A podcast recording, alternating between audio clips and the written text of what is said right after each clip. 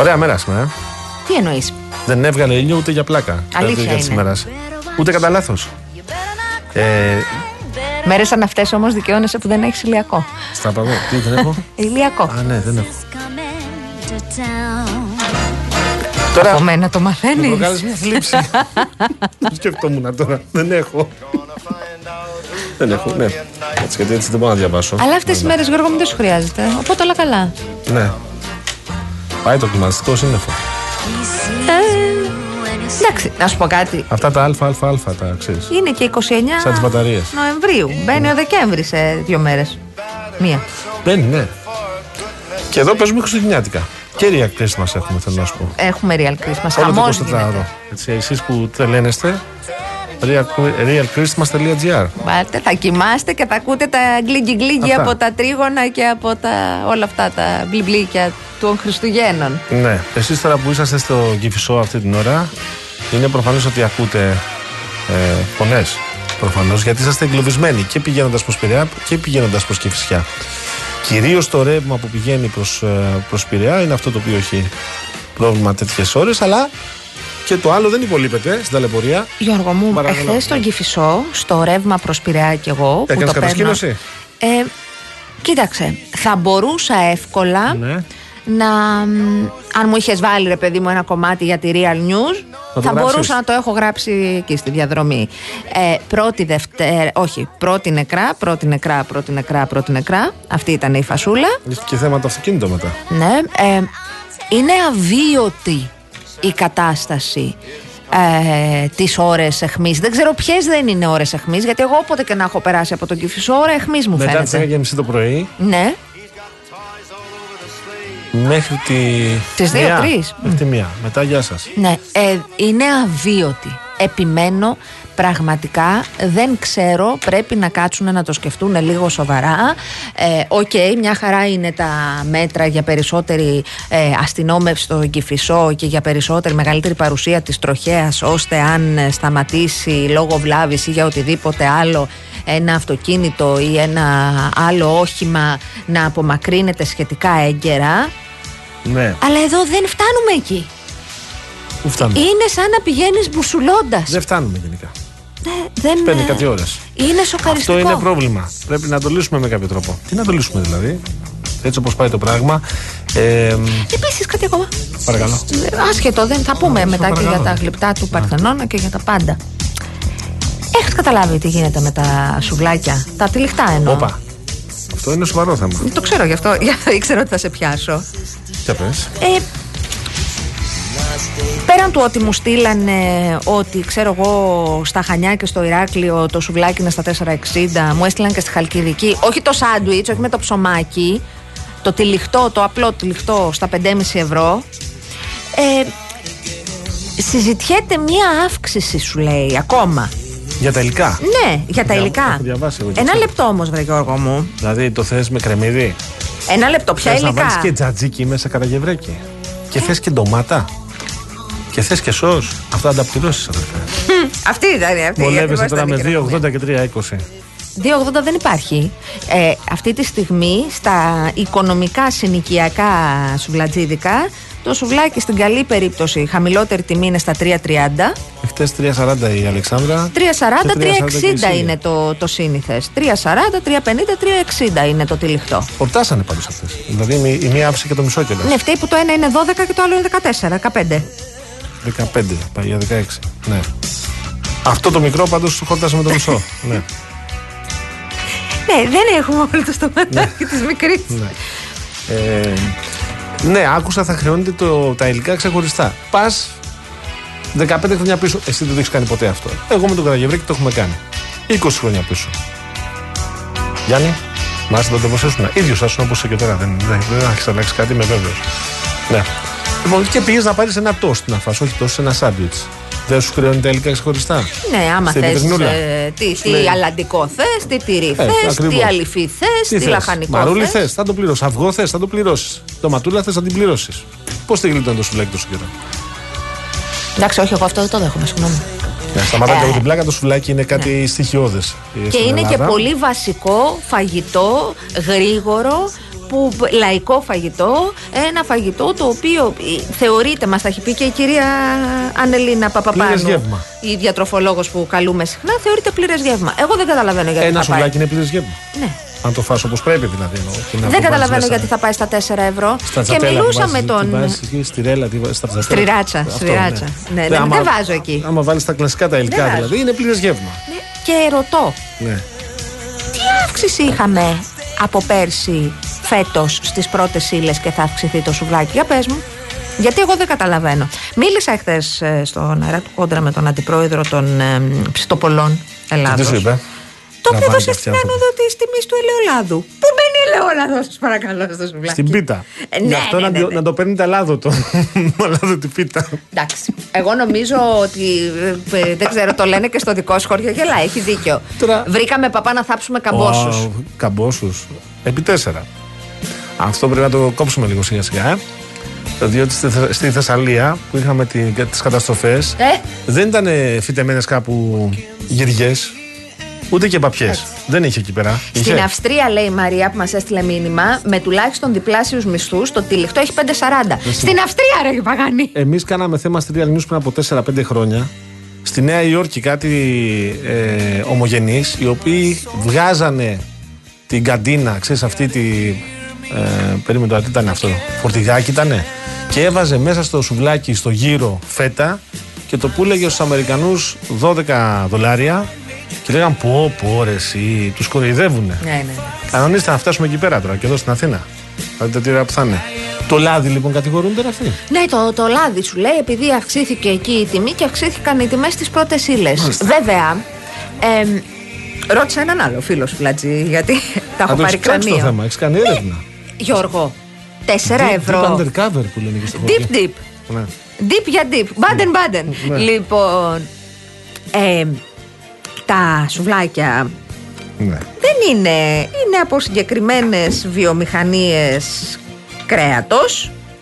Πάλι με τις βιομηχανίες θα τα βάλουμε. Δεν τα βάζουμε κανέναν. Ναι, και έχουν πολλών λογιών ποιότητες. Όπα. Φλέγομαι το ζήτημα αυτό. Λοιπόν, υπάρχει καλαμάκι με τον λίγο, υπάρχει και καλαμάκι με τον πολύ. Ανάλογα από τι κομμάτι κρέατος είναι, ξέρετε, πόσα παλιά, ξυγκάκια έχει. Αυτό που πήγα να σου πω, εμείς παλιά με τον Καραγευρέκη τρώγαμε το σουβλάκι, είχε, το μισό ήταν ξύγκι. Για την οστιμιά άλλη. Ναι. Τώρα δεν είναι αυτό, δεν παίζει. Παίζει σουβλάκι με ξύγκια. Έχω καιρό να φάω. Καλά, προφανώς παίζει. Χθες φάγανε τα κορίτσια. Είμαι σίγουρη ότι καθάρισε το μισό της μικρής. Αλήθεια. Άστα, πού να στα λέω. Τι κάνατε στον Γιώργο Παγάνη, δεν τρέπεστε. Λίγο φιλότιμο δεν υπάρχει. Καταστράφηκα. Τι σαλάτα έφαγες, Γιώργο μου? Αυτή του Κέσσαρα. Μόνο το Κέσσαρα δεν είχε μέσα.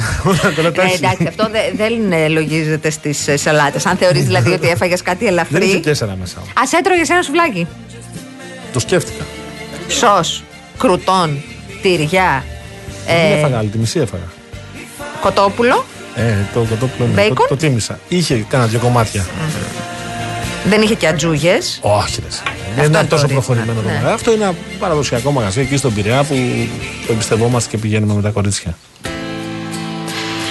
Εξαλγίνομαι. Πάμε όμως και στην κανονική μας επικαιρομισό. Αυτό με τα σουβλάκια να το παρακολουθήσουμε το θέμα. Θέλω να το παρακολουθήσουμε γιατί με έχει προβληματίσει. Θέλω να διαβάσω και το μήνυμα του. Δηλαδή, συγγνώμη, αν εγώ παραγγείλω ένα σουβλάκι με πίτα και γύρω μόνο, πώς θα μου χρέωσουν παραπάνω? Χωρίς πατάτα, χωρίς ντομάτα, χωρίς τίποτα. Θα κάνω αυτή τη θυσία. Α, δεν ξέρω αν θα σου χρεώσουν παραπάνω εδώ. Κοίτα γύρω. Δεν ξεκινήσει ακόμα. Θέλω να συμμαζευτούμε. Όχι εμείς. Δεν μπορώ. Έχω ενοχληθεί. Έχουμε έξοδα. Εντάξει, άμα δεν μπορείς να φας και ένα σουβλάκι. Τι θα γίνει, πού πάει ο τόπος? Ναι, γιατί είδα και τον συνάδελφό μας που έκανε unboxing, λέγεται αυτό που. Unboxing. Αυτό που άνοιγε τα πατατάκια και βρίσκεται ότι ήταν στη μέση και τα σημαίνω με το μαρκαδόρο και μετά άνοιγε το απορριπαντικό και το βρίσκεται ότι ήταν στα 2/3 και το άλλο που ήταν στο. Με έπιασε ένα άγχος. Εσένα σκέφτηκα κατευθείαν. Το stringflation. Αυτό. Όταν σας τα έλεγα εγώ. Ναι. Εσύ το έχεις αυτό, το φωνάζεις κάνα 2 χρόνια τώρα. Από πέρσι. Ρε παλικάρια. Τα πατατάκια δηλαδή να είναι τώρα στο ένα.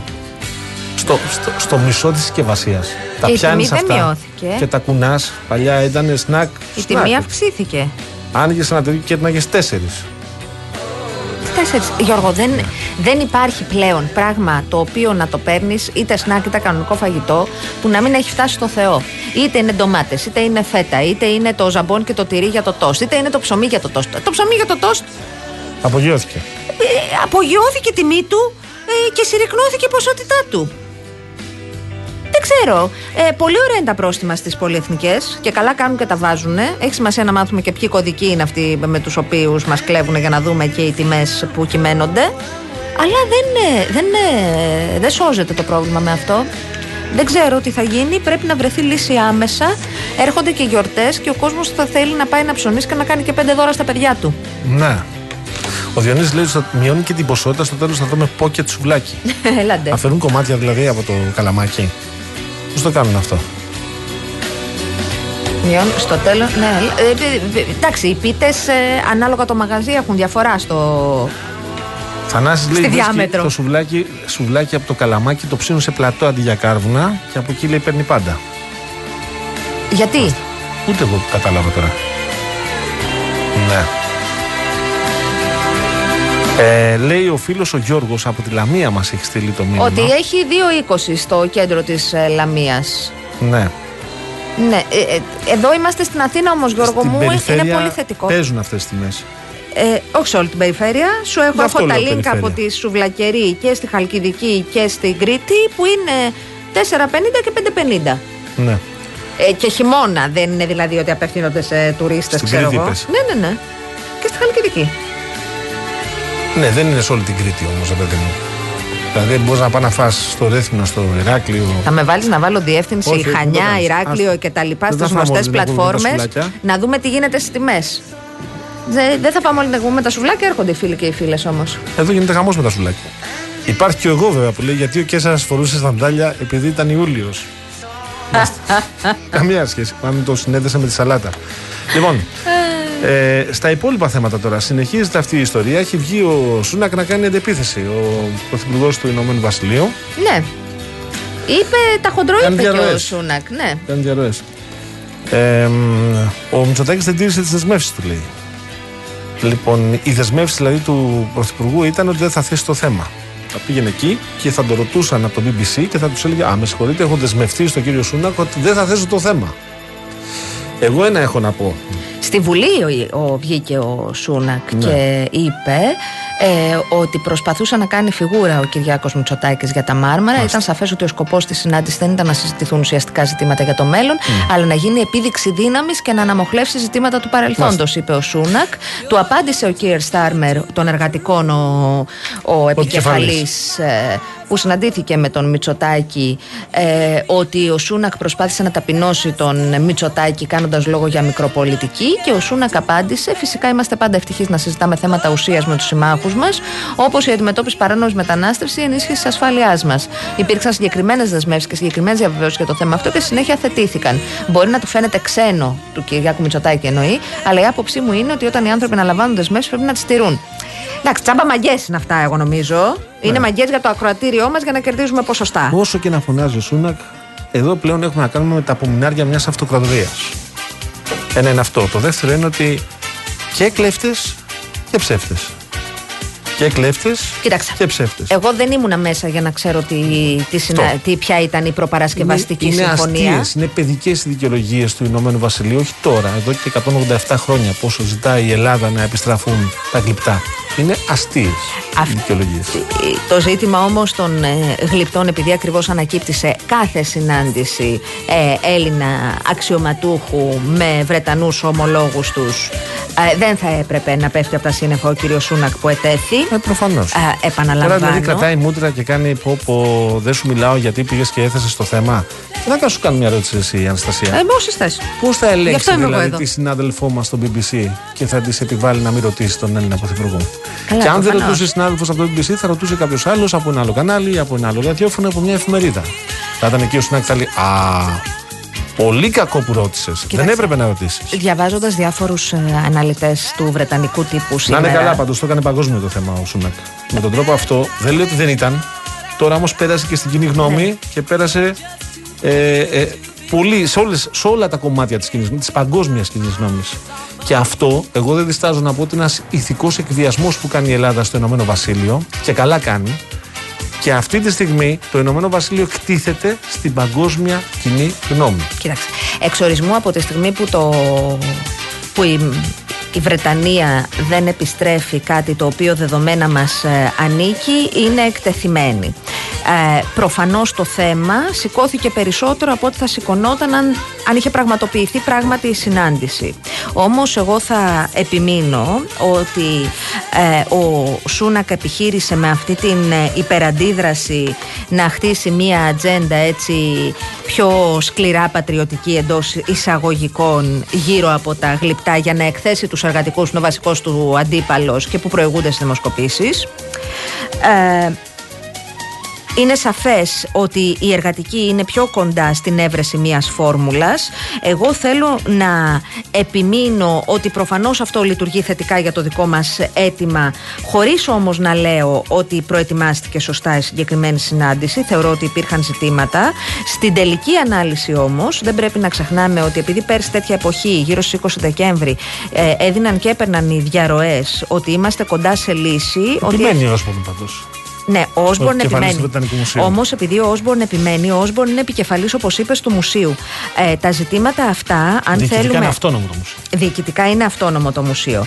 Αλλά το μουσείο μπορεί μόνο να δανείσει. Δεν μπορεί να επιστρέψει. Για να επιστρέψει χρειάζεται απόφαση της βρετανικής κυβέρνησης. Ναι.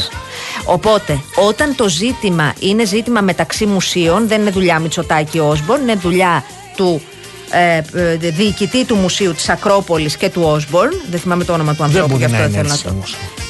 Άρα... Γι' αυτό και ο Μητσοτάκης εύστοχα ζητάει επανένωση. Εγώ λέω ότι η επανένωση μπορεί να είναι και μέσω δανεισμού. Αν αποδεχθείς να δανειστείς, αποδέχεις ότι η κυριότητα ανήκει αλλού. Ναι.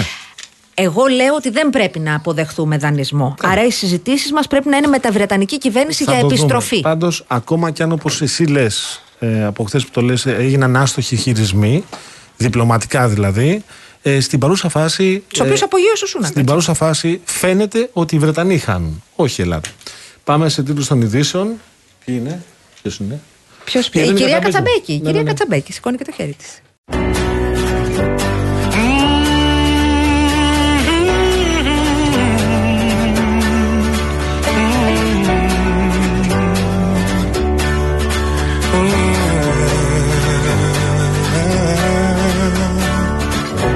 Feeling my way through the darkness, guided by a beating heart. I can't tell where the journey will end, but I know where to start. They tell me I'm too young to understand. They say I'm caught up in a dream. Life will pass me by if I don't open up my eyes. Well, that's fine by me. So wake me up when it's all over, when I'm wiser and I'm older. All this time I was finding myself and I didn't know I was lost. So wake me up when it's all over, when I'm wiser.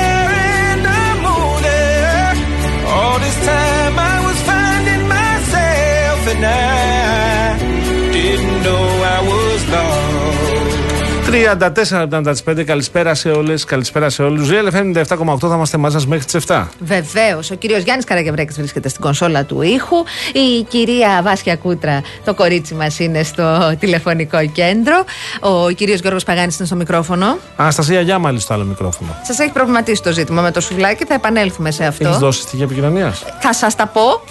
Ξέρουν οι ακροατές, Γιώργο μου. Ναι. Περιμένουμε τα τηλεφωνήματά σας στο 211-200-8200, τα SMS σας, Real και ενώ και αποστολή στο 19600 και τα email σας στο studio@kiralfm.gr. Πάμε τώρα όμως να πιάσουμε την συζήτηση από εκεί που την αφήσαμε πριν τους τίτλους ειδήσεων, από το ζήτημα των γλυπτών του Παρθενώνα και τη συζήτηση που έχει ανοίξει μετά την ακύρωση στο παραένα της συνάντησης του Κυριάκου Μητσοτάκη με τον Βρετανό Πρωθυπουργό, τον Ρίσι Σούνακ. Κοντά μας είναι ο ανταποκριτής μας στο Λονδίνο, ο Ισακ Καρυπίδης. Καλησπέρα. Καλησπέρα, Ισακ. Καλησπέρα, Αναστασία. Καλησπέρα, Γιώργο. Να σας πω ότι βρίσκομαι έξω από το Βρετανικό Μουσείο για τις ανάγκες του ρεπορτάζ και ρωτάω τον κόσμο τι άποψη έχει για αυτό. Και τι σου λένε, Ισακ? Γιατί υπάρχουν και πολλοί που δεν το ξέρουν. Μου λένε ότι το σωστό είναι τα γλυπτά του Παρθενώνα, όπως και άλλες αρχαιότητες που βρίσκονται στο Βρετανικό Μουσείο, να επιστρέψουν, να επαναπατριστούν, να επιστρέψουν στον τόπο όπου έχουν. Στο φυσικό τους χώρο. Στο φυσικό τους χώρο. Πολύ σωστά το λες. Τώρα, συνεχίζεται η κατακραυγή κατά του Ρίσι Σούνακ από τον Βρετανικό τύπο. Σήμερα υπήρχε ένα πολύ ωραίο άρθρο γνώμης στην εφημερίδα Times, το οποίο έλεγε ότι τελικά φάνηκε πως ο Σούνακ προτίμησε το εκλογικό του ακροατήριο και έτσι και όχι τη φήμη της χώρας, πρεσβεύοντας το Ηνωμένο Βασίλειο. Γιατί, όπως είπαμε και χθες, από όλους πια θεωρείται ότι έχει κάνει μια διπλωματική γκάφα. Γι' αυτό άλλωστε δεν είναι τυχαίο ότι εχθές στο περιθώριο της Συνόδου Κορυφής των Υπουργών Εξωτερικών στις Βρυξέλλες στο ΝΑΤΟ, ο Ντέβιτ Κάμερον, ο Υπουργός Εξωτερικών, ο πρώην Πρωθυπουργός της χώρας και είναι Υπουργός Εξωτερικών, ζήτησε να δει τον κύριο Γεραπετρίτη. Και με μεγάλο ενδιαφέρον τώρα αναμένουμε όλοι να δούμε τι θα γίνει την Παρασκευή και το Σαββατοκύριακο στο Ντουμπάι, όπου εκεί γίνεται η μεγάλη σύνοδος για το κλίμα. Και κατά πάσα πιθανότητα θα βρεθούν και ο κύριος Μητσοτάκης και ο κύριος Σούνακ στον ίδιο χώρο. Αυτό έχει ενδιαφέρον που λες. Σήμερα νομίζω είχε ο κύριος Σούνακ κάτι να πει για την υπόθεση. Ναι, πολύ σωστά το λες, Γιώργο. Μέσα στο Βρετανικό Κοινοβούλιο, την ώρα του Πρωθυπουργού που γίνεται κάθε Τετάρτη, ο αρχηγός εξωματικής αντιπολίτευσης τον ρώτησε. Τον προκάλεσε να απαντήσει για τις επιλογές που έκανε και αποφάσισε να μην δει τον Έλληνα Πρωθυπουργό την τελευταία στιγμή.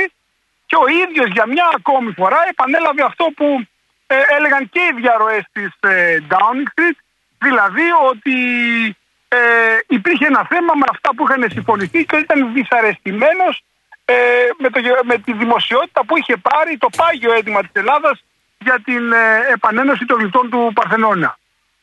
Μάλιστα. Είπε συγκεκριμένα, αν θέλεις να διαβάσεις, να σου πω ότι, όταν συγκεκριμένες δεσμεύσεις και συγκεκριμένες διαβιβώσεις είχαν γίνει από αυτού του θέματος, εννοώντας ότι ο Έλληνας Πρωθυπουργός δεν έπρεπε να μιλήσει για τα γλυπτά του Παρθενώνα προς αυτή τη χώρα, εννοώντας την Ελλάδα, και μετά αθετέθηκαν, ίσως να μοιάζει ξένο με εκείνον, μιλάει για τον κύριο Στάμερ, αλλά η άποψή μου είναι πως οι άνθρωποι, όταν αναλαμβάνουν δεσμεύσεις θα πρέπει και να τις κρατούν. Μιλώντας τώρα για τον κύριο Μητσοτάκη, γιατί και καλά δεν κράτησε τη δέσμευση που είχε αναλάβει η ελληνική πλευρά. Να μην μιλήσει για το θέμα, ναι.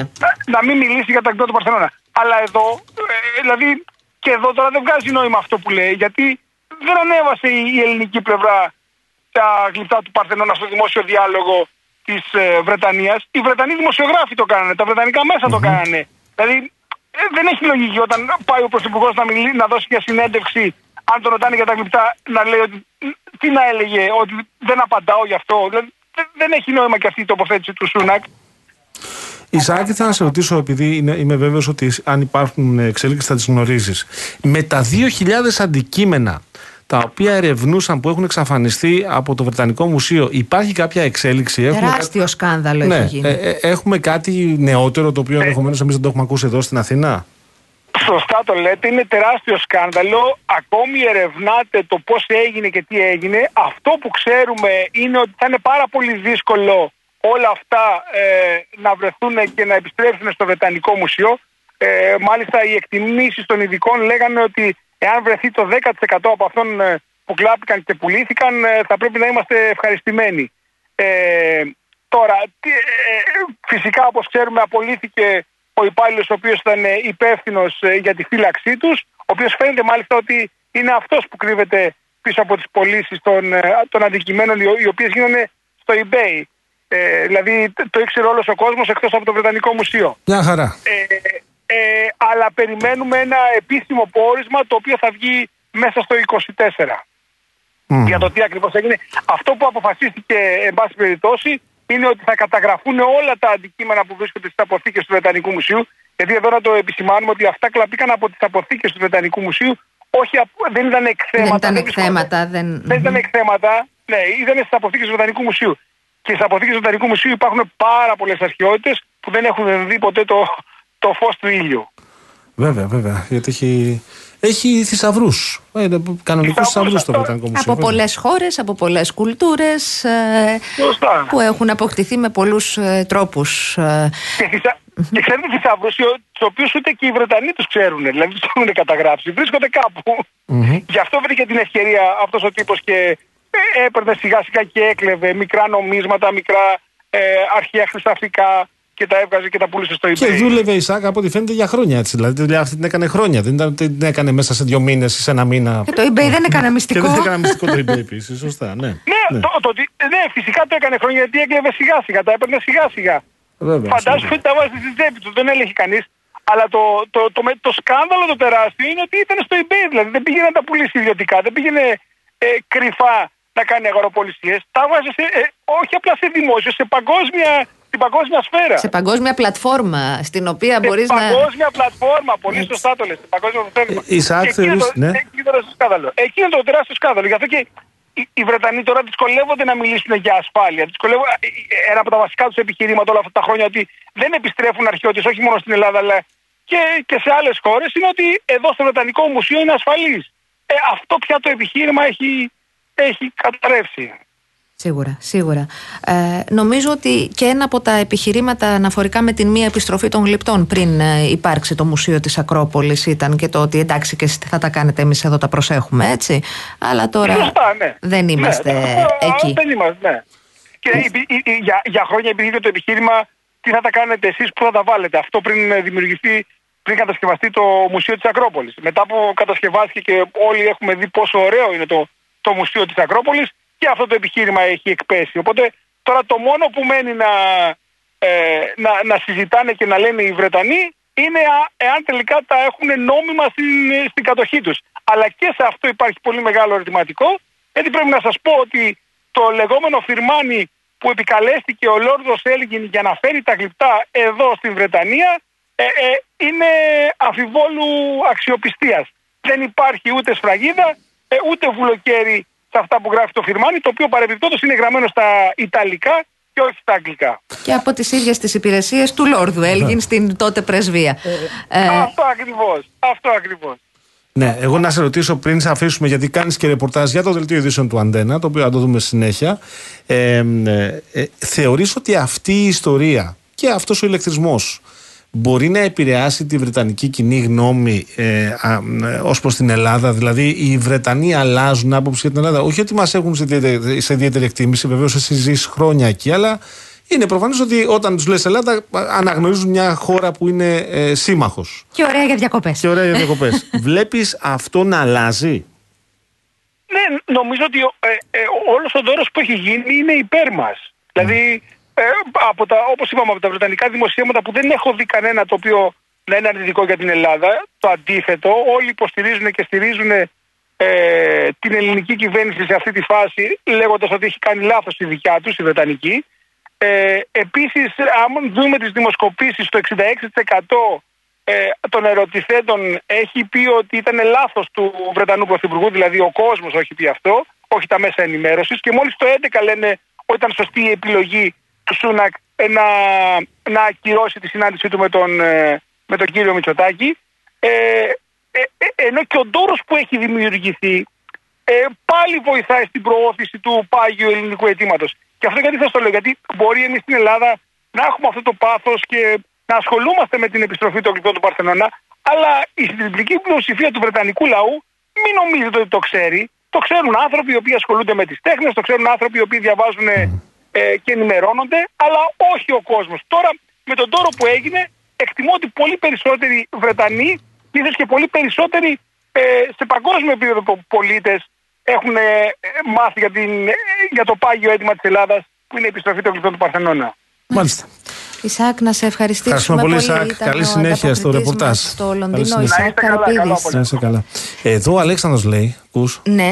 Παιδιά, αν οι Άγγλοι πιστέψουν ότι έχουν κλέψει από όλο τον κόσμο, θα βιάσουν τα μουσεία. Θα εκθέτουν στα μουσεία τους fish and chips. Και μου θυμίζει ένα σχόλιο δεικτικότατο από έναν πολύ δημοφιλή αρθρογράφο Βρετανό, ο οποίος είπε ότι ανάλογα, σε μια ανάλογη σκέψη, αν δώσει, λέει, το Βρετανικό Μουσείο όσα έχουμε πάρει κατά καιρούς από διάφορους λαούς, θα μοιάζει, λέει, το Βρετανικό Μουσείο με την τροπαιοθήκη της Τότεναμ που είχε να πάρει πρωτάθλημα από το 1951. Αυτό δεν το ξέρω, το δεύτερο κομμάτι. Το πρώτο είναι απολύτως κατανοητό. Σου θυμίζω ότι όλα τα μεγάλα μητροπολιτικά μουσεία στις μεγάλες μητροπόλεις είναι γεμάτα με θησαυρούς δικούς μας, της Αιγύπτου και της Αφρικής, πολλών χωρών. Και πράγματι θα αδειάσουν αν αρχίσουν πράγματι να επιστρέφουν. Εδώ όμως μπαίνει και το ζήτημα που λέγαμε και χθες και νομίζω είχε συμφωνήσει, της ανάγκης πλέον από αποικιοποίησης. Ένα πράγμα το οποίο είναι όριμο και από τους ίδιους τους λαούς των χωρών που βρίσκονται στις χώρες οι οποίες τα εκθέτουν αυτά και τα έχουν κάνει δικά τους με διάφορους τρόπους. Αν θεωρούν ότι είναι ακόμα αυτοκρατορία. Αυτό λέω, δεν το θεωρούν. Δεν είναι πάντως. Δύο πράγματα, δύο μηνύματα φίλων, γιατί πραγματικά αρχίζω να πιστεύω ότι μαζί μιλάμε και χώρια καταλαβαίνόμαστε. Πες μου, μια έκπληξη δηλαδή, πες μου. Ναι. Βρε Βάγκο μου, δίνεις πόνο με χαρακτηρισμούς που δεν μπορώ να τους μεταφέρω, γιατί υπάρχει και Εθνικό Συμβούλιο Ραδιοτηλεόρασης. Λέει, πότε κάποιος θα πει, να το πω έτσι περιληπτικά, ότι ο δανεισμός των γλυπτών σημαίνει και αποδοχή ότι η κυριότητά τους είναι αγγλική και όχι ελληνική. Ναι. Πριν 10 λεπτά υπόθηκε σε αυτή την εκπομπή. Ο Βάγκος είναι της άποψης προφανώς να στείλουμε λοκατζίδες να πάνε στο Βρετανικό Μουσείο και να πούμε ακίνητοι όλοι. Γίνει. Τα παίρνουμε και τα πάμε στην Αθήνα. Πώς έλεγες χθες αυτή την ταινία που έλεγες στον Πογιόπουλο? Αυτή την ταινία που πήγαν από ένα μικρό. Το ποντίκι που βρυχάτε. Ναι. Με τον Peter Sellers, όπου είναι μια χώρα μικρή, ένα νησί, το οποίο θέλει να γίνει γνωστή χώρα, θέλει να γίνει γνωστό το νησί, για λόγους τουρισμού, και κηρύττει τον πόλεμο στις ΗΠΑ. Και πάει ο Peter Sellers με κάτι τύπους και ρίχνουν κάτι βέλη σε έναν τροχονόμο. Αυτό. Λοιπόν, πάμε σε διάλειμμα. Και ένα τελευταίο μισό και αυτό να πω. Ο Γιάννης λέει: όλοι κράζουν τον Σούνακ, ακόμη και οι δικοί του ψηφοφόροι, εκτός από μια μερίδα Ελλήνων που τον αποθεώνει. Ποιοι τον αποθέωσαν? Είναι πάρα πολύ ωραίο να λες, να κάθομαι εγώ εδώ με τον Γιώργο και να λες ότι ο ένας είναι πράσινος και ο άλλος είναι κόκκινος. Δεν είναι απαραίτητο να συμφωνεί ο πράσινος και ο κόκκινος για τον μπλε ή να διαφωνεί ή να το βρίζει. Όμως είναι αστείο αυτό το σχήμα. Δεν υπάρχει αυτή τη στιγμή κανένα κόμμα οριζόντια που να έχει αποθεώσει τον Σούνακ. Υπάρχουν κόμματα τα οποία έχουν επικρίνει την διαχείριση του ζητήματος από την ελληνική πλευρά. Κανένας στο ελληνικό πολιτικό σύστημα και στο Twitter που σου αρέσει δεν αποθέωσε τον Σούνακ. Λοιπόν, πάμε σε διάλειμμα, επιστρέφουμε.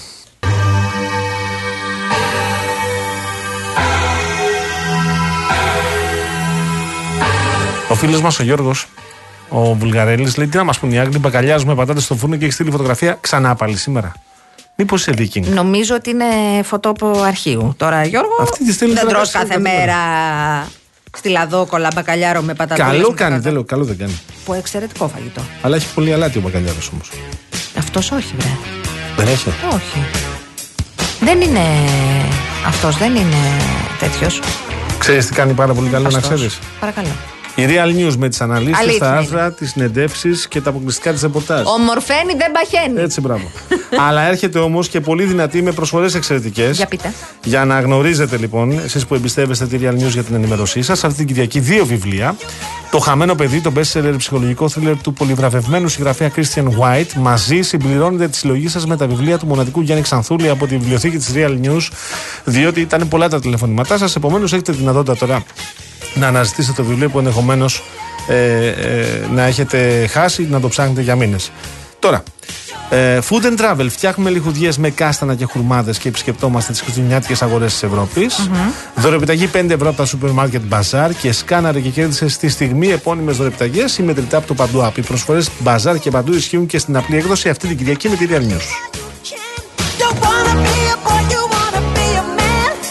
Θα μπω τώρα σε διαφημιστικό περιβάλλον και να πάμε στα νέα της Αττικής Οδού. Σε συνεργασία με το Ελληνικό Παιδικό Μουσείο έχει δημιουργήσει έναν ψηφιακό φάκελο δραστηριοτήτων προκειμένου να αναδείξει τη σημασία της κυκλοφοριακής αγωγής σε παιδιά όλης της χώρας με έμφαση στα σχολεία απομακρυσμένων περιοχών και νησιών. Είναι ένα σημαντικό εργαλείο για τους εκπαιδευτικούς πρωτοβάθμιας εκπαίδευσης, το οποίο διατίθεται δωρεάν, όπως άλλωστε όλα τα προγράμματα ευαισθητοποίησης της Αττικής Οδού. Αξίζει να σημειωθεί ότι την πρωτοβουλία έχουν αγκαλιάσει και εκπαιδευτικοί ειδικών σχολείων. Περισσότερες πληροφορίες για την ενέργεια μπορείτε να βρείτε στο aodos.gr. Μου τον τζάντισε στο Παντού. Τι θέλει? Εγώ είμαι ένας προβοκάτορας και μισός και ανεπαρκής σχολιαστής που ερμηνεύει στα μηνά και κούφια κεφάλα σου, αλλά και εσύ όμως είσαι ανεπαρκής ραδιοφωνατζού. Αλλοιώνετε τα μηνύματα των ακροατών σας.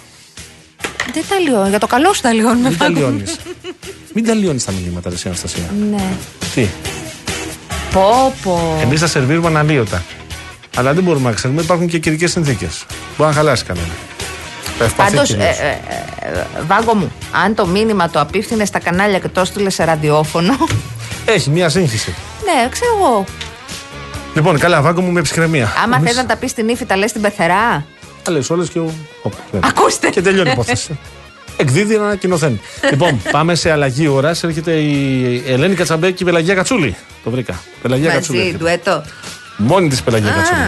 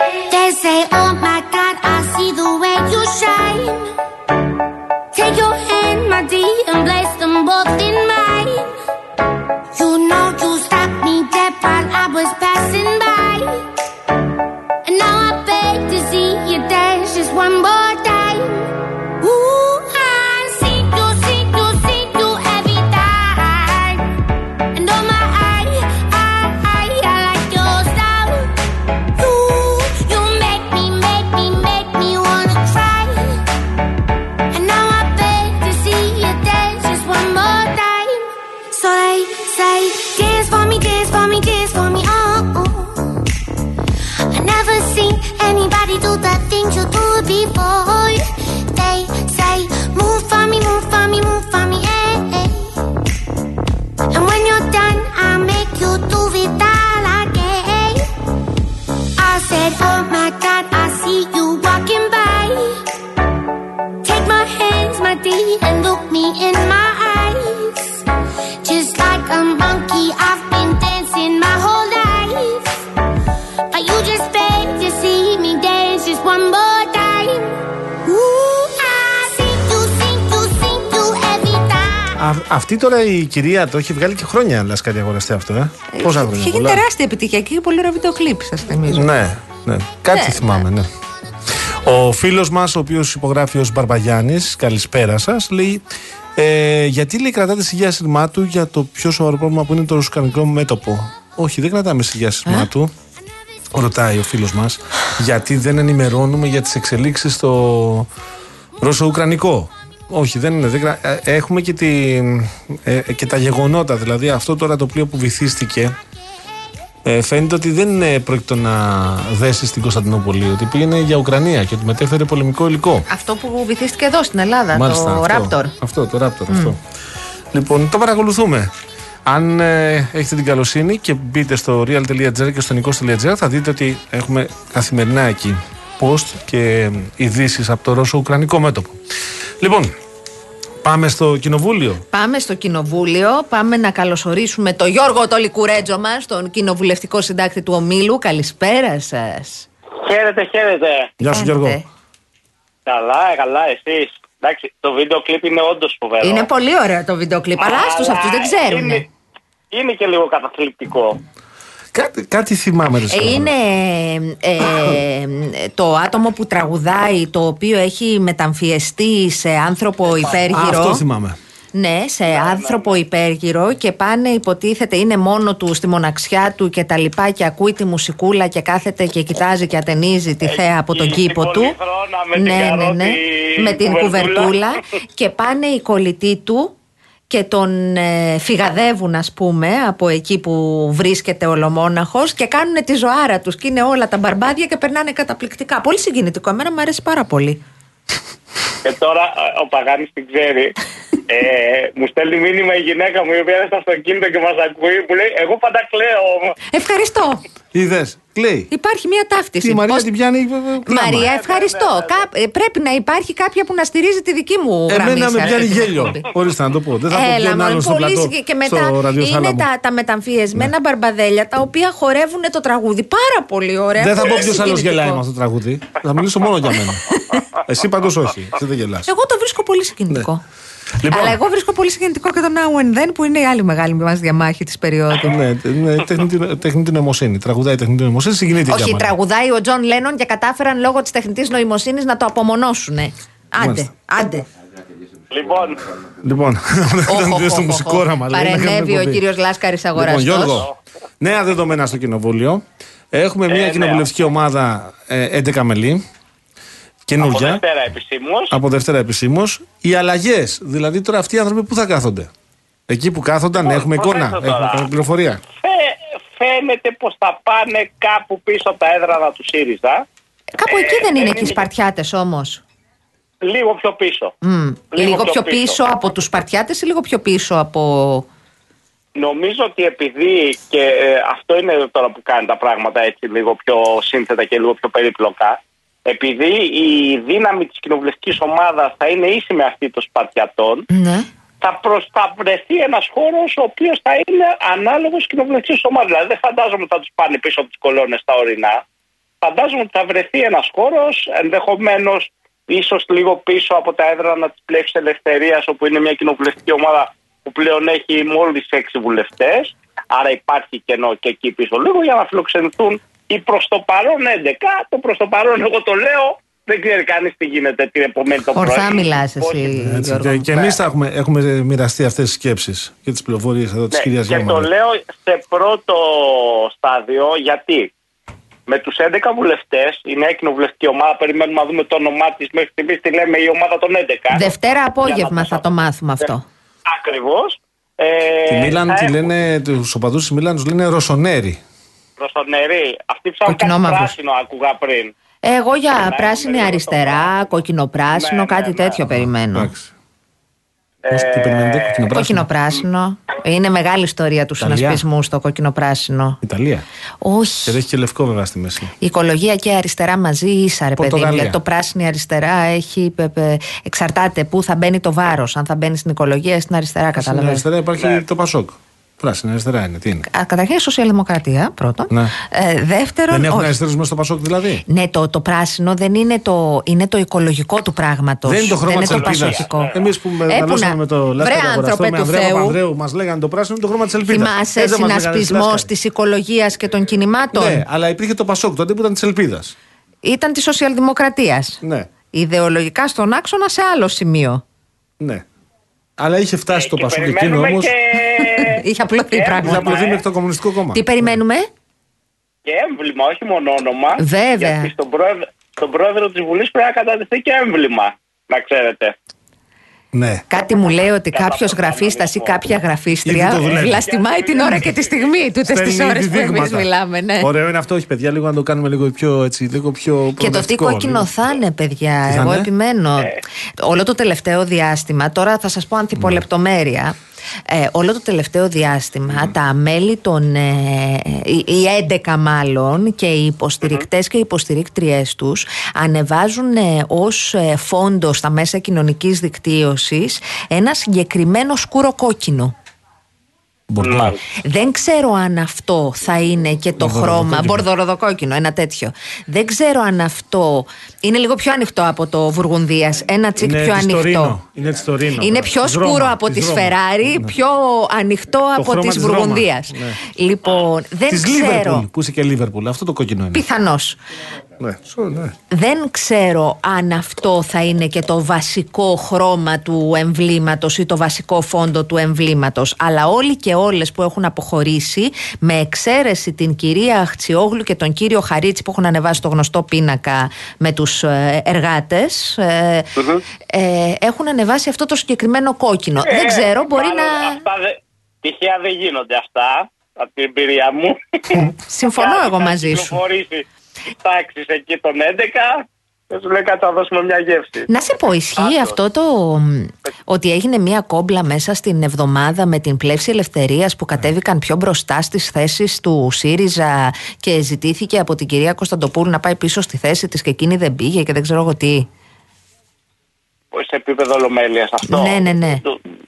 Κάτι διάβασα σε μια εφημερίδα. Καλά, δεν έγινε και τίποτα. Λέω ότι μετακινούνται αυτή την περίοδο. Για έλα λίγο να δούμε τώρα εδώ. Θα έχουν λοιπόν όλα τα δικαιώματα που έχουν οι κοινοβουλευτικές ομάδες, σωστά. Άρχισα να σας μιλάω για τους αριθμούς, γιατί αυτό θα καθορίσει και τη σειρά την οποία θα παίρνει το λόγο είτε ο εισηγητής είτε ο πρόεδρος του κόμματος όταν θα υπάρχει κύκλος αρχηγών. Το λέω αυτό διότι δεν αποκλείω καθόλου σε λίγες ημέρες μετά το Κομμουνιστικό Κόμμα Ελλάδας να μιλάει ο κ. Χαρίτσης ή ο εισηγητής του νέου κόμματος. Το λέω αυτό διότι το ΚΚΕ έχει 21 βουλευτές.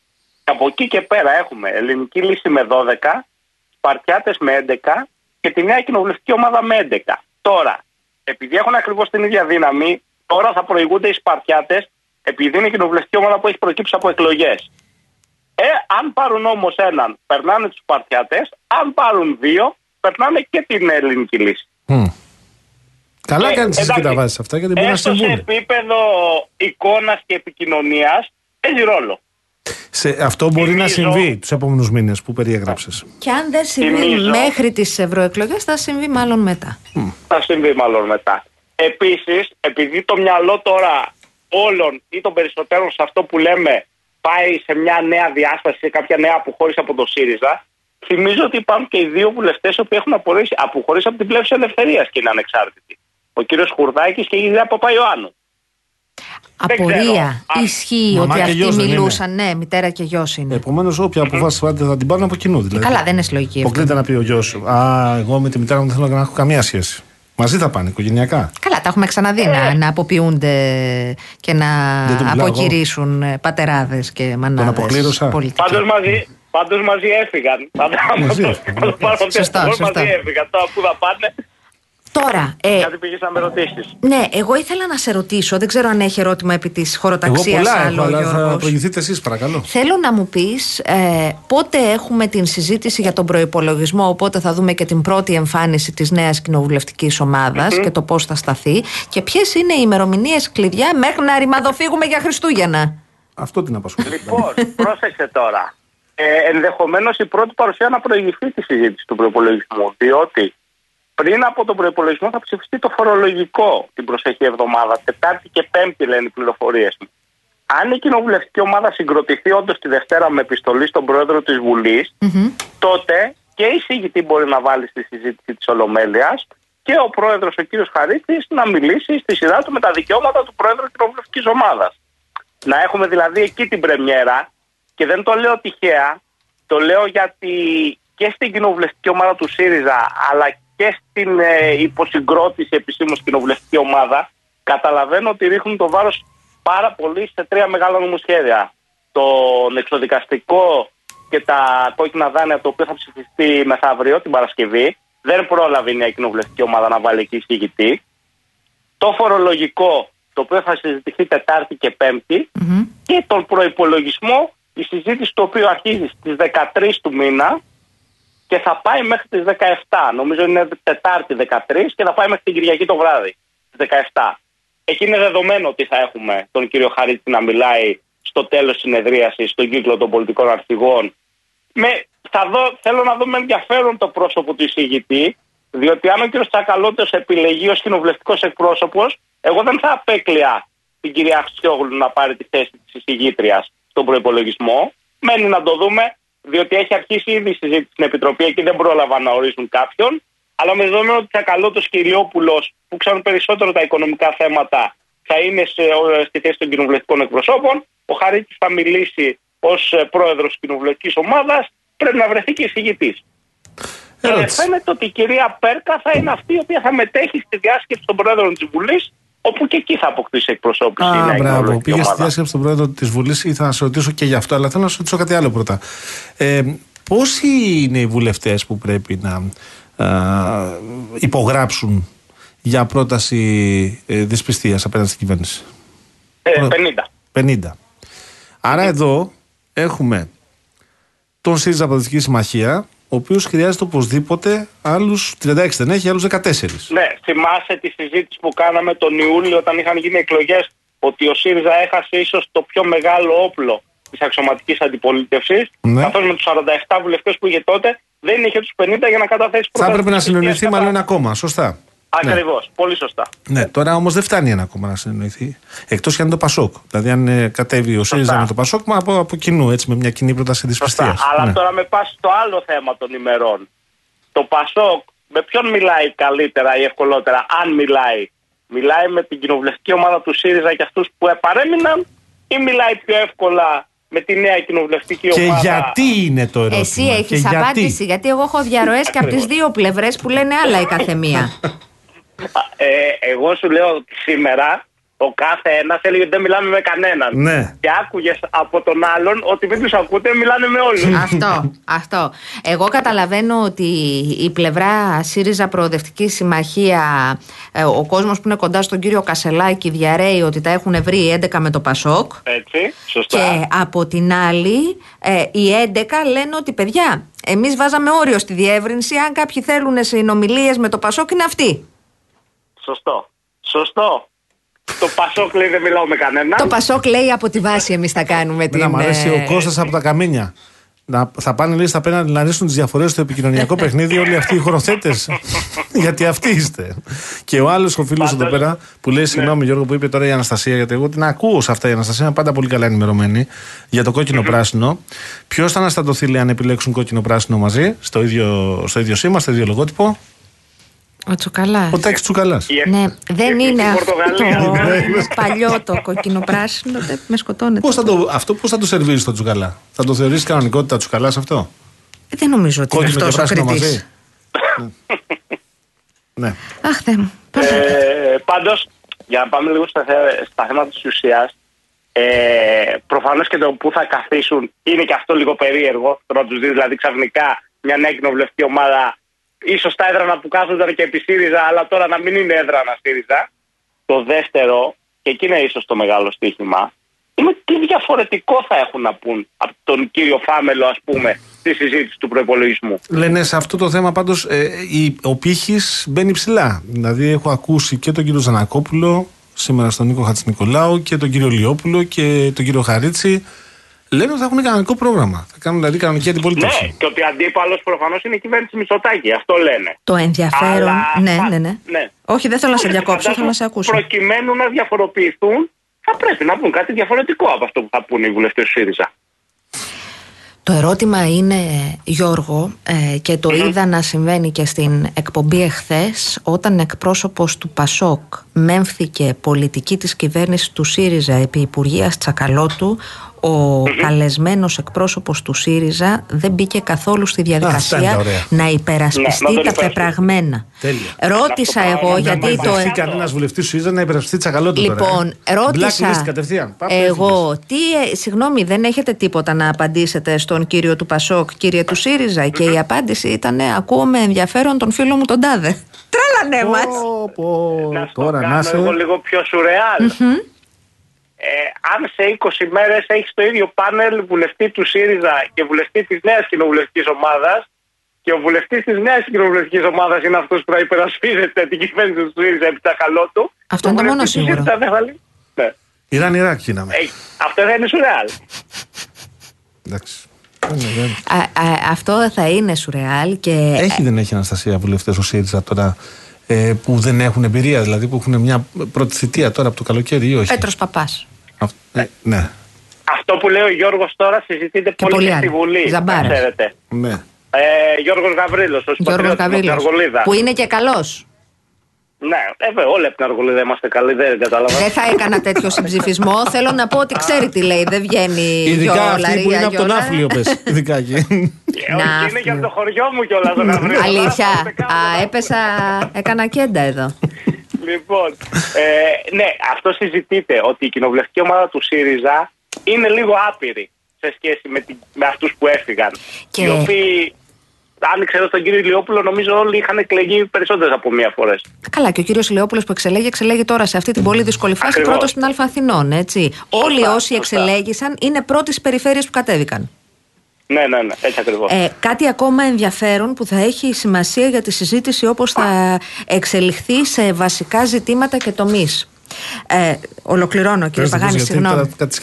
Λοιπόν, έχουμε το εξής. Έχουμε τον πρώην Υπουργό Οικονομικών της κυβέρνησης του ΣΥΡΙΖΑ, την πρώην Υπουργό Εργασίας νυν τομεάρχησα Οικονομικών, τον πρώην Υπουργό Οικονομίας νυν τομεάρχη Οικονομικών, Οικονομίας, τον πρώην κυβερνητικό εκπρόσωπο Υπουργό Επικρατείας, τον πρώην Υφυπουργό Εργασίας, την πρώην Υφυπουργό Κοινωνικής Αλληλεγγύης. Θα μπω τώρα, θα όλο αυτό είναι όλη η καθημερινότητα σε πακετάκι. Και έχουμε και τον κύριο Κασελάκη, τον πρόεδρο του ΣΥΡΙΖΑ από τη Δυτική Συμμαχία, ο οποίος είπε προχθές, πρόσφατα σχετικά διάβασα, ότι πήραμε την επενδυτική βαθμίδα εξαιτίας του μαξιλαριού. Το οποίο στον μαξιλάριο όμως, ναι, το κατηγορούσε τον κύριο Τσακαλώτο ότι ήταν η πιο μνημονιακή απόφαση της κυβέρνησης Τσίπρα. Εδώ είχαμε αλλαγή. Πρώτα βγήκε στον Economist και επεφήμισε το μαξιλάρι Τσακαλώτου. Ναι. Και λίγες μέρες μετά βγήκε και κατακεράβνωσε το μαξιλάρι Τσακαλώτου. Αυτό λέμε, για το ίδιο πράγμα. Ναι, για το ίδιο πράγμα. Να αποφασίσουμε, ήταν καλό ή κακό το μαξιλάρι. Γιώργο, τι? Θα το υπερασπιστούν οι 11. Εντάξει, Γιώργος, σε ευχαριστούμε πολύ που μας άκουσες. Να είστε καλά. Σας χαιρετώ. Γιώργος, δεν τρέπεσαι. Κουβέντα κάνουμε. Τέτοιος είμαι εγώ, παλιό χαρακτήρας, βρε. Μαρία, αν ακούς, συγγνώμη, εμείς θέλουμε να συζητάμε με τον Γιώργο. Μαρία, Ανά. Μαρία, η σύζυγος δεν είναι. Τη Μαρία λες. Ναι. Νόμιζα ότι πες αν. Λέω και εγώ, λέει η Μαρία Άννα. Ποια είναι η Μαρία Άννα? Η Μαρία, η σύζυγος του Γιώργου. Πήγαινε.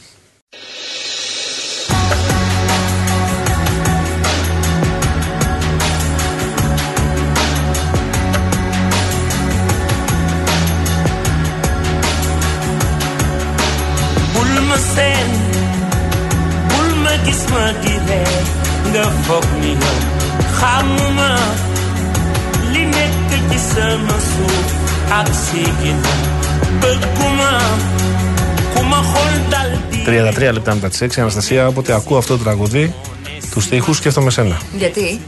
Άκου λίγο τα λόγια με προσοχή και πες μου.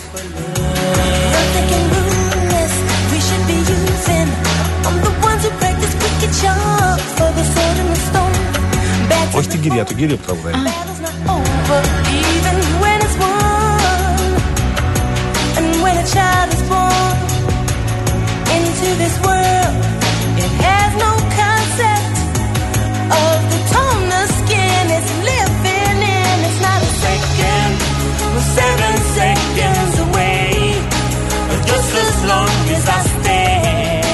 Την εισαγωγή, παιδί μου. Τι θα περιμένω. Που λέει μπούκουμα, αυτό που είναι αφρικανικά. Σαν δεν τρέπεσαι.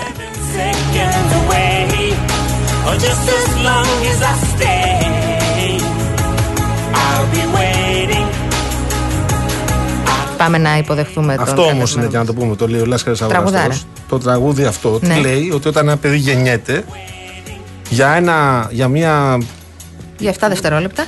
Να το πούμε...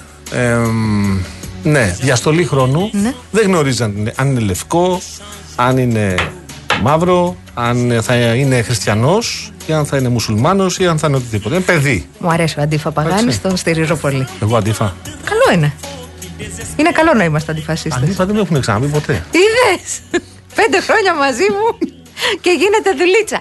Πάμε να αλλάξουμε θέμα, παρακαλώ πολύ. Είχαμε μία καταγγελία, η οποία η αλήθεια είναι ότι σόκαρε και αφορά το Έλενα, το νοσοκομείο. Υπήρχαν σοβαρές, μέχρι και τώρα φαίνεται ότι υπάρχουν σοβαρές ελλείψεις στη θέρμανση και σε βασικό εξοπλισμό, με αποτέλεσμα τα πρόωρα μωρά, τα νεογνά, οι λεχόνες να αντιμετωπίζουν πολύ σοβαρά προβλήματα στην νοσηλεία τους. Με αποτέλεσμα να καρατομηθεί σήμερα και η διοικήτρια του νοσοκομείου. Για πόσο καιρό? Να μας τα πει ο καλεσμένος μας. Έχουμε κοντά μας τον κύριο Κώστα Καταραχιά, εκπρόσωπο των εργαζομένων, γιατρό. Καλησπέρα σας, κύριε Καταραχιά. Καλησπέρα σας, κυρία Γιάμαλη, καλησπέρα και στους ακροατές και στο σας. Γιώργο Παγάνη. Ευχαριστώ πολύ. Καλησπέρα και ευχαριστώ για την πρόσκλησή σας. Να είστε καλά. Πάμε να μας πείτε πόσο καιρό είστε χωρίς θέρμανση στο νοσοκομείο, κύριε Καταραχιά. 17 Δεκεμβρίου που πήγε να τεθεί σε λειτουργία η θέρμανση από την ιδιωτική εταιρεία που έχει αναλάβει τη συντήρηση, προέκυψε αυτή η βλάβη και δεν μπόρεσε να λειτουργήσει η θέρμανση του νοσοκομείου. Από πέρσι το χειμώνα δηλαδή. Πώς είπατε? Από πέρσι το χειμώνα. Από 17 Δεκεμβρίου λέτε του 2022. Συγγνώμη, 17 Νοεμβρίου ήθελα να πω. Ναι, έκανα λάθος. Ναι. Από 17 Νοεμβρίου πριν... 12 μέρες. 12 μέρες ακριβώς. Και από εκείνη τη μέρα η θέρμανση στο νοσοκομείο δεν λειτουργήσε καθόλου. Στο κεντρικό κτίριο Α, το παλιό κτίριο του νοσοκομείου, ένα κτίριο από το 1935, το οποίο προφανώς λόγω παλαιότητας έχει τεράστια προβλήματα στην υποδομή του. Αλλά πέρα από αυτό είναι ότι προφανώς η λειτουργία μιας τεχνικής υπηρεσίας του νοσοκομείου που είναι ξεδοντιασμένη όλα τα τελευταία χρόνια, δεν υπάρχει προσωπικό που να μπορεί να συντηρεί, να έχει μια σχέση με το κτίριο, να αντιλαμβάνεται τι συμβαίνει, να μπορεί να λύνει προβλήματα σε μια βάση πιο πραγματική, πιο, να το πω έτσι, να νιώθει το τι σημαίνει ένα νοσοκομείο. Κατέληξε στο να υπάρχει μια τέτοια απαράδεκτη κατάσταση, να λειτουργεί αυτό το κτίριο χωρίς θέρμανση, σε μέρες κιόλας που, όπως έχετε υπόψη σας, οι θερμοκρασίες ήταν πολύ χαμηλές, ένα παλιό κτίριο που δεν, ούτε και τα παράθυρά του μπάζουν. Αυτό τι σημαίνει για την καθημερινότητα του προσωπικού και των ανθρώπων που νοσηλεύονται, κύριε Καταραχιά? Πραγματικά ζήσαμε βάρβαρες συνθήκες. Τι να πω, δηλαδή, εγώ ντρεπόμουν για αυτό που συνέβαινε. Πραγματικά, δηλαδή, πηγαίναμε, κάναμε και μια... Ήταν στο κτίριο που δουλεύω κι εγώ. Δηλαδή, ήταν όλοι οι συνάδελφοί μου, παγώνανε. Μια συνάδελφός μου που έκανε εφημερία πήγαινε στο αμάξι να ζεσταθεί. Κυκλοφορούσαν με 3 μπουφάνοι εργαζόμενοι.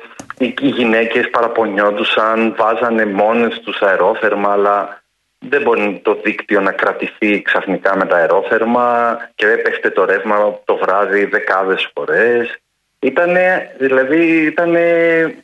η κατάρρευση δηλαδή του νοσοκομείου σε τέτοιες συνθήκες, η εικόνα του ήταν ντροπιαστική και για εμάς τους εργαζόμενους και για τους ασθενείς. Πώς... και μάλιστα σε ένα νοσοκομείο που η προσφορά του, ακόμα και με την εγκατάλειψη που έχει υποστεί όλα τα τελευταία χρόνια και την υποχρηματοδότηση και τις ελλείψεις, δίνουν τιτάνια μάχη για να σταθεί όρθιο και να κάνουν τα καλύτερα που υπάρχουν για τη γυναίκα, για το παιδί, για τους ογκολογικούς ασθενείς που περιθάλπτουμε και κάνουν χημειοθεραπείες σε αυτό το κτίριο, για τις χειρουργημένες γυναίκες, για γυναικολογικούς καρκίνους που μετά το χειρουργείο έπρεπε να βρεθούν σε κάτι τέτοια δωμάτια.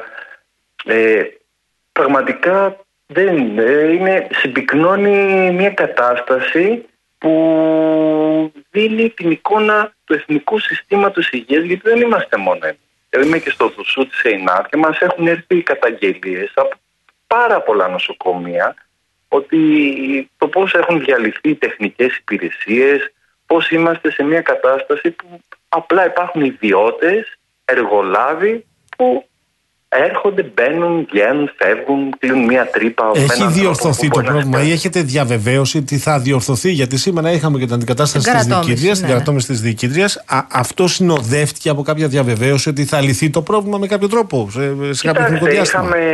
Είχαμε σήμερα μια τοποθέτηση από την αναπληρώτρια Διοικήτρια ότι μέχρι την Παρασκευή. Αύριο δηλαδή. Μεθαύριο ότι θα φτιαχτεί. Από ό,τι κατάλαβα σήμερα, φέρανε καινούρια air condition σε όλο το, για να τα εγκαταστήσουν στους θαλάμους, στα εργαστήρια. Εντάξει, μια προσωρινή λύση μπορεί να είναι αυτό, αλλά ένα νοσοκομείο το χειμώνα θα το βγάλει με τα air condition, δεν ξέρω. Δεν είμαι και ειδικός γι' αυτό. Προς το παρόν πάντως δεν έχετε τίποτα. Δηλαδή προς το παρόν δεν έχετε κανένα τρόπο να ζεσταθείτε. Όχι, τίποτα, και εσείς και οι γυναίκες. Έτσι. Δηλαδή, ναι, τίποτα. Και μάλιστα ξέρετε πόσο σημαντική δουλειά γίνεται σε αυτό το νοσοκομείο. Γιατί παρόλο που το έχουν εγκαταλείψει και είναι υποβαθμισμένο, η χειρουργική του μαστού, η ογκολογική, το ακτινολογικό, ο μαστογράφος που λειτουργούμε εμείς με τεχνητή νοημοσύνη, δεν υπάρχει σε άλλο νοσοκομείο δημόσιο. Και μάλιστα ταυτόχρονα με την με τη θέρμανση, γιατί δεν είναι απλά να λύσεις ένα ζήτημα, να βουλώσεις μια τρύπα, γιατί μετά θα σου κάσει μια χειρότερη τρύπα. Είναι δομικό το πρόβλημα. Χρόνιο το πώς έχει εγκαταλειφθεί, έχει υποχρηματοδοτείται το ΕΣΥ και η ζωή είναι πεισματάρα. Όσο και να προσπαθούν να καλύψουν ένα πρόβλημα, αυτό θα σκάει πολύ πιο άγρια κάθε φορά. Και θα ζούμε τέτοιες τριτοκοσμικές συνθήκες στο κέντρο της Αθήνας το 2023. Και πραγματικά είμαστε εξοργισμένοι. Γι' αυτό είμαστε σε μια κινητοποίηση. Γι' αυτό έχουμε στα νοσοκομεία 48 ώρια απεργία. Δεν είναι κτίρια αυτά. Τα περισσότερα από τα κτίρια, γιατί αυτό στο οποίο εσείς υπηρετείτε είναι το 1935 μας είπατε, υπάρχουν και άλλα και στον Πειραιά και στην Αθήνα, τα οποία είναι πραγματικά απαράδεκτο να λειτουργούν ως νοσοκομεία. Εδώ χρειάζεται μια λύση και χρειάζεται άμεσα. Έτσι. Είναι σαφές. Ό,τι δεν έκανε η πολιτεία όλα αυτά τα χρόνια πρέπει να γίνει τώρα. Δεν υπάρχει περιθώριο χρόνου. Απλά εμείς φοβόμαστε ότι η λύση που θα σκεφτεί η πολιτεία θα είναι απλά να παραχωρηθούν στον ιδιωτικό τομέα. Αυτό φοβόμαστε. Και κάνουμε έκκληση να μην υπάρξει τέτοια αντιμετώπιση. Γιατί δεν ξέρω, πραγματικά φοβόμαστε ότι στην αναμπουμπούλα τα σχέδια που μπορεί να έχουν, όπως κάναν με τον αξονικό στην Νίκαια, είναι απλά υπάρχει το πρόβλημα. Το παραδίδουμε στον ιδιώτη. Και καταστρέφουμε το εθνικό σύστημα υγείας. Είναι περιουσία του ελληνικού λαού. Δεν ανήκει σε καμία κυβέρνηση, σε καμία διοίκηση. Δεν μπορούν να παίζουν με τις ζωές των ανθρώπων με αυτόν τον τρόπο. Και μάλιστα να καταλήγει αυτό ότι τα λεφτά που δίνουν να είναι πολύ περισσότερα από αυτά που θα ήταν αν υπήρχε ενίσχυση του δημόσιου συστήματος υγείας και σχεδιασμός για να λειτουργήσουμε με μόνιμο προσωπικό. Εκτός από αυτά που λέτε, χρειάζεται καινούριο κτίριο. Αυτό είναι ένα κτίριο κατάλληλο. Αυτό μας λέτε. Και βεβαίως έχετε δίκιο. Ωστόσο, εγώ θα ήθελα να επιμείνω. Θέλουμε τεχνική υπηρεσία πάνω απ' όλα, που να μπορεί αυτό το κτίριο Ναι, προφανώς θέλει το κτίριο. Δηλαδή τα τόσα κλιματιστικά θα μπορεί να τα σηκώσει ως υποδομή, για παράδειγμα, ηλεκτρολογικά. Το κτίριο. Δεν ξέρω, ρωτώ. Ένα ερώτημα όμως που έχει μία σημασία. Το κάνει ο κύριος Θανάσης, κύριε Καταραχιά. Εγώ δεν το συμμερίζομαι, αλλά θα ήθελα να το απαντήσετε εσείς, γιατί εσείς βιώνετε την κατάσταση. Λέει δεν έχω συγκρατήσει το όνομα του ανθρώπου. Λέει σίγουρα είναι ανεπίτρεπτο το 2023 να μην έχει νοσοκομείο θέρμανση, αλλά μήπως υπάρχει και μια δόση υπερβολής. Δεν έχει κάνει τόσο κρύο από τις 17 Νοεμβρίου. Το λέω, λέει, για να υποστηρίξω κάποιον, αλλά μήπως έχει μια σημασία να μην μεγαλοποιούμε τα πράγματα. Θέλετε να μας εξηγήσετε τι σημαίνει μονάδα που έχει ογκολογικούς ασθενείς, που έχει πρόωρα μωράκια και νεογνά? Κοιτάξτε, φτάσαμε, δεν ξέρω, οι θερμοκρασίες που ζήσαμε την προηγούμενη εβδομάδα δεν ήταν θερμοκρασίες ήπιες για την εποχή αυτή.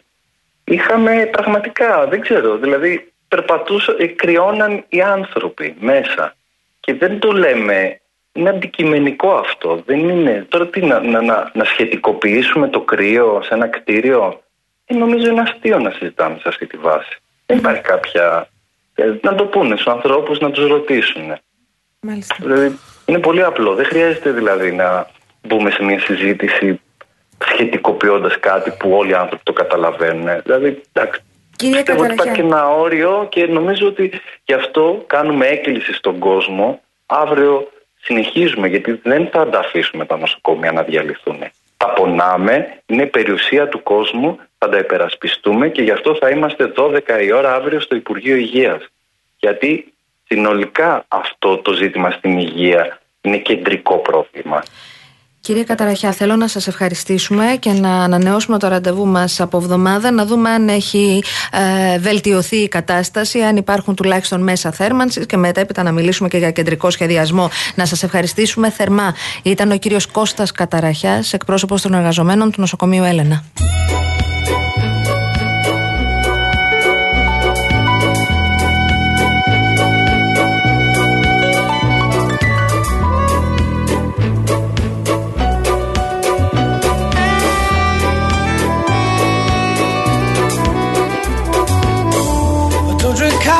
I take tea, my dear.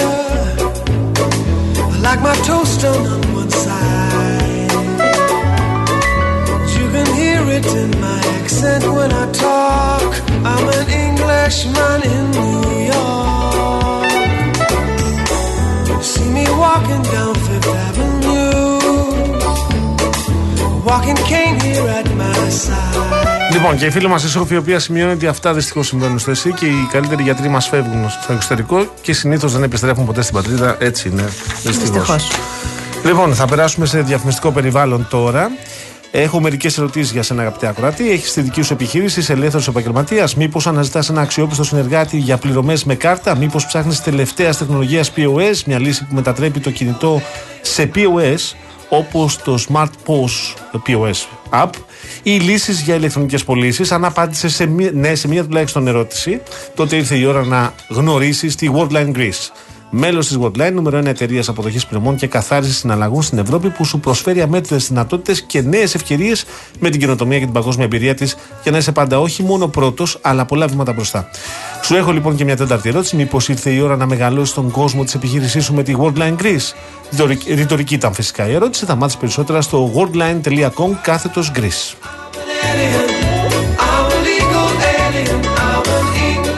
Στο ίδιο μήκος κύματος, όποιος δεν έχει κατεβάσει το All Smart App, την εφαρμογή του προγράμματος επιβράβευσης των πρατηρίων Shell, έχει ακόμη ένα λόγο να το κάνει, το All Spin. Γιατί τώρα, κάθε φορά που βάζετε 20 λίτρα καυσίμων Shell V-Power και χρησιμοποιείτε την κάρτα All Smart, κερδίζετε Spin και κερδίζετε πόντους και εκτόσεις. Ανακαλύψτε το στο All Smart App, βάλτε καύσιμα Shell V-Power και ξεκινήστε να σπινάρετε. Στο ίδιο περιβάλλον, να πάμε στα νέα της Αττικής Οδού. Σε συνεργασία με το Ελληνικό Παιδικό Μουσείο, έχει δημιουργήσει ένα ψηφιακό φάκελο δραστηριοτήτων προκειμένου να αναδείξει τη σημασία της κυκλοφοριακής αγωγής σε παιδιά όλης της χώρας, με έμφαση στα σχολεία απομακρυσμένων περιοχών και νησιών. Είναι ένα σημαντικό εργαλείο για τους εκπαιδευτικούς πρωτοβάθμιας εκπαίδευσης, το οποίο διατίθεται δωρεάν, όπως άλλωστε όλα τα προγράμματα ευαισθητοποίησης της Αττικής Οδού. Αξίζει να σημειωθεί ότι την πρωτοβουλία έχουν αγκαλιάσει και εκπαιδευτικοί ειδικών σχολείων. Περισσότερες πληροφορίες για την ενέργεια μπορείτε να βρείτε στο aondos.gr. Ξέρεις τι δεν σου έχω πει καθόλου? Για πες μου. Διαγωνισμό δεν σου έχω πει καθόλου. Έρεση, έτσι, να το πούμε μία για την αλητεία, έτσι πες το. Για την αλητεία λοιπόν, φίλες και φίλοι. Αυτή την εβδομάδα ο Real FM και το Manesis Travel σας ταξιδεύουν στην Ελλάδα και στις παραδόσεις. Τι έχουμε? Έχουμε πενθήμερη χριστουγεννιάτικη εκδρομή στην Ξάνθη. Το δώρο περιλαμβάνει διαμονή στο πεντάστερο ξενοδοχείο Ζ. Παλάς από τις 22 στις 26 Δεκεμβρίου. Καλά τα κάνετε Χριστούγεννα στην Ξάνθη, ωραία!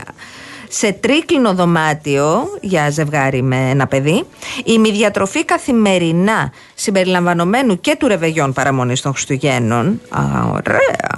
Μεταφορές με πολυτελές πούλμαν και εκδρομές σε επομακοχώρια, στα στενά του Νέστου, στην Κομοτηνή, στην Καβάλα και στο Πορτολάγος. Επισκεφτείτε το manestravel.gr και ταξιδέψτε αυτές τις γιορτές στην Ελλάδα και σε όλο τον κόσμο με το μεγαλύτερο ταξιδιωτικό οργανισμό. Τι να κάνετε τώρα για να πάρετε μέρος στο διαγωνισμό? Instagram, μπαίνετε. Μπαίνετε στον επίσημο λογαριασμό Παπάκι Real Group Greece. Βρίσκετε το post του διαγωνισμού, ακολουθείτε τις οδηγίες και καλή σας επιτυχία. Η κλήρωση θα πραγματοποιηθεί τη Δευτέρα 4 Δεκεμβρίου, λίγο πριν τις 12.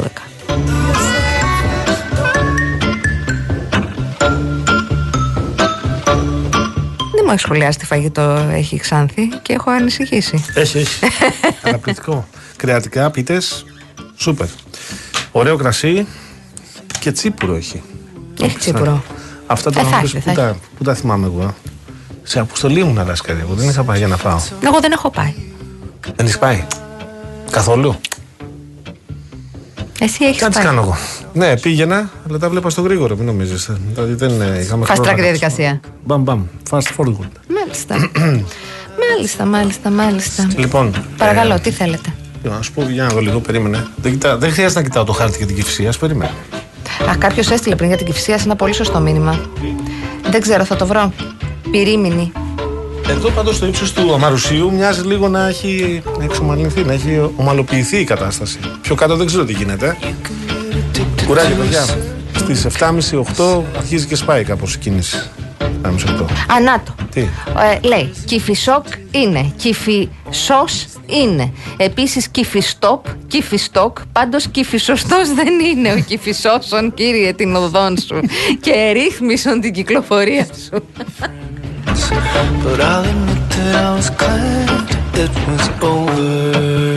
Μου έχεις στείλει και ο φίλος μας ο Δημήτρης. Γεια σας. Νωρίτερα το στείλει ο άνθρωπος, αλλά τώρα είναι η ευκαιρία να το διαβάσω. Περίμενα. Κανονίστε να άλλαξετε θέση, λέει, στη ζωή. Ναι. Θα γίνει χαμός. Είναι κάποιοι που είναι φανατικοί. Τι θες τώρα? Στο κοινοβούλιο, αυτά που συζητάγαμε με τον Λικουρέτζο. Ζωή Κωνσταντοπούλου, λέει. Εσύ τι κατάλαβες? Πλεύση ελευθερίας. Μην αλλάξουμε θέση στη ζωή, εσύ και εγώ. Όχι στη ζωή Κωνσταντοπούλου. Την έχω επηρεάσει πάρα πολύ. Στη ζωή live. Όχι. Δεν την έχω επηρεάσει λίγο. Ναι. Κάποια κεφαλικά κύτταρα της τα έχω κάψει. Ήλπιζα ότι είναι πιο life coach η προσέγγιση. Δεν ήταν αυτό. Εντάξει, ρε παιδιά, γράφτε λάθος.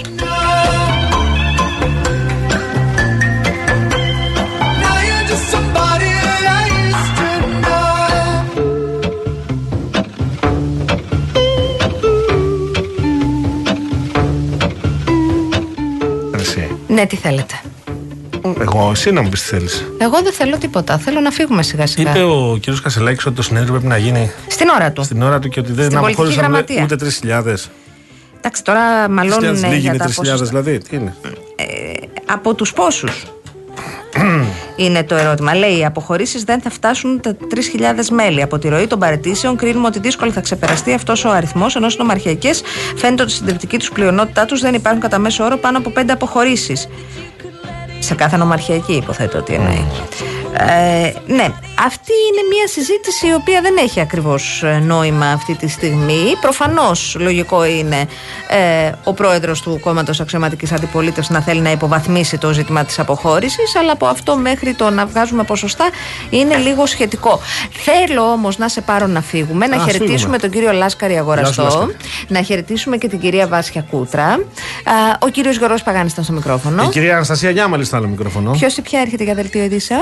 Υποθέσω ότι έρχεται ο Γιάννης Μήτσης. Ο Γιάννης Μήτσης έρχεται για δελτίο και έπεται ο Νίκος ο Πογιόπουλος. Αυτό είναι ένα τραγούδι αυτό με τα αφρικανικά που μου αρέσει. Να το βάζεις κάθε φορά που το έρχεσαι. 7 seconds away. Θα το αφιερώνουμε στην Αναστασία αυτό. Την εισαγωγή μόνο θέλω να παίζει. Τα άλλα δεν έχω θέμα. Βγες έξω. Πάμε. Τα φιλιά μας. Γεια σας.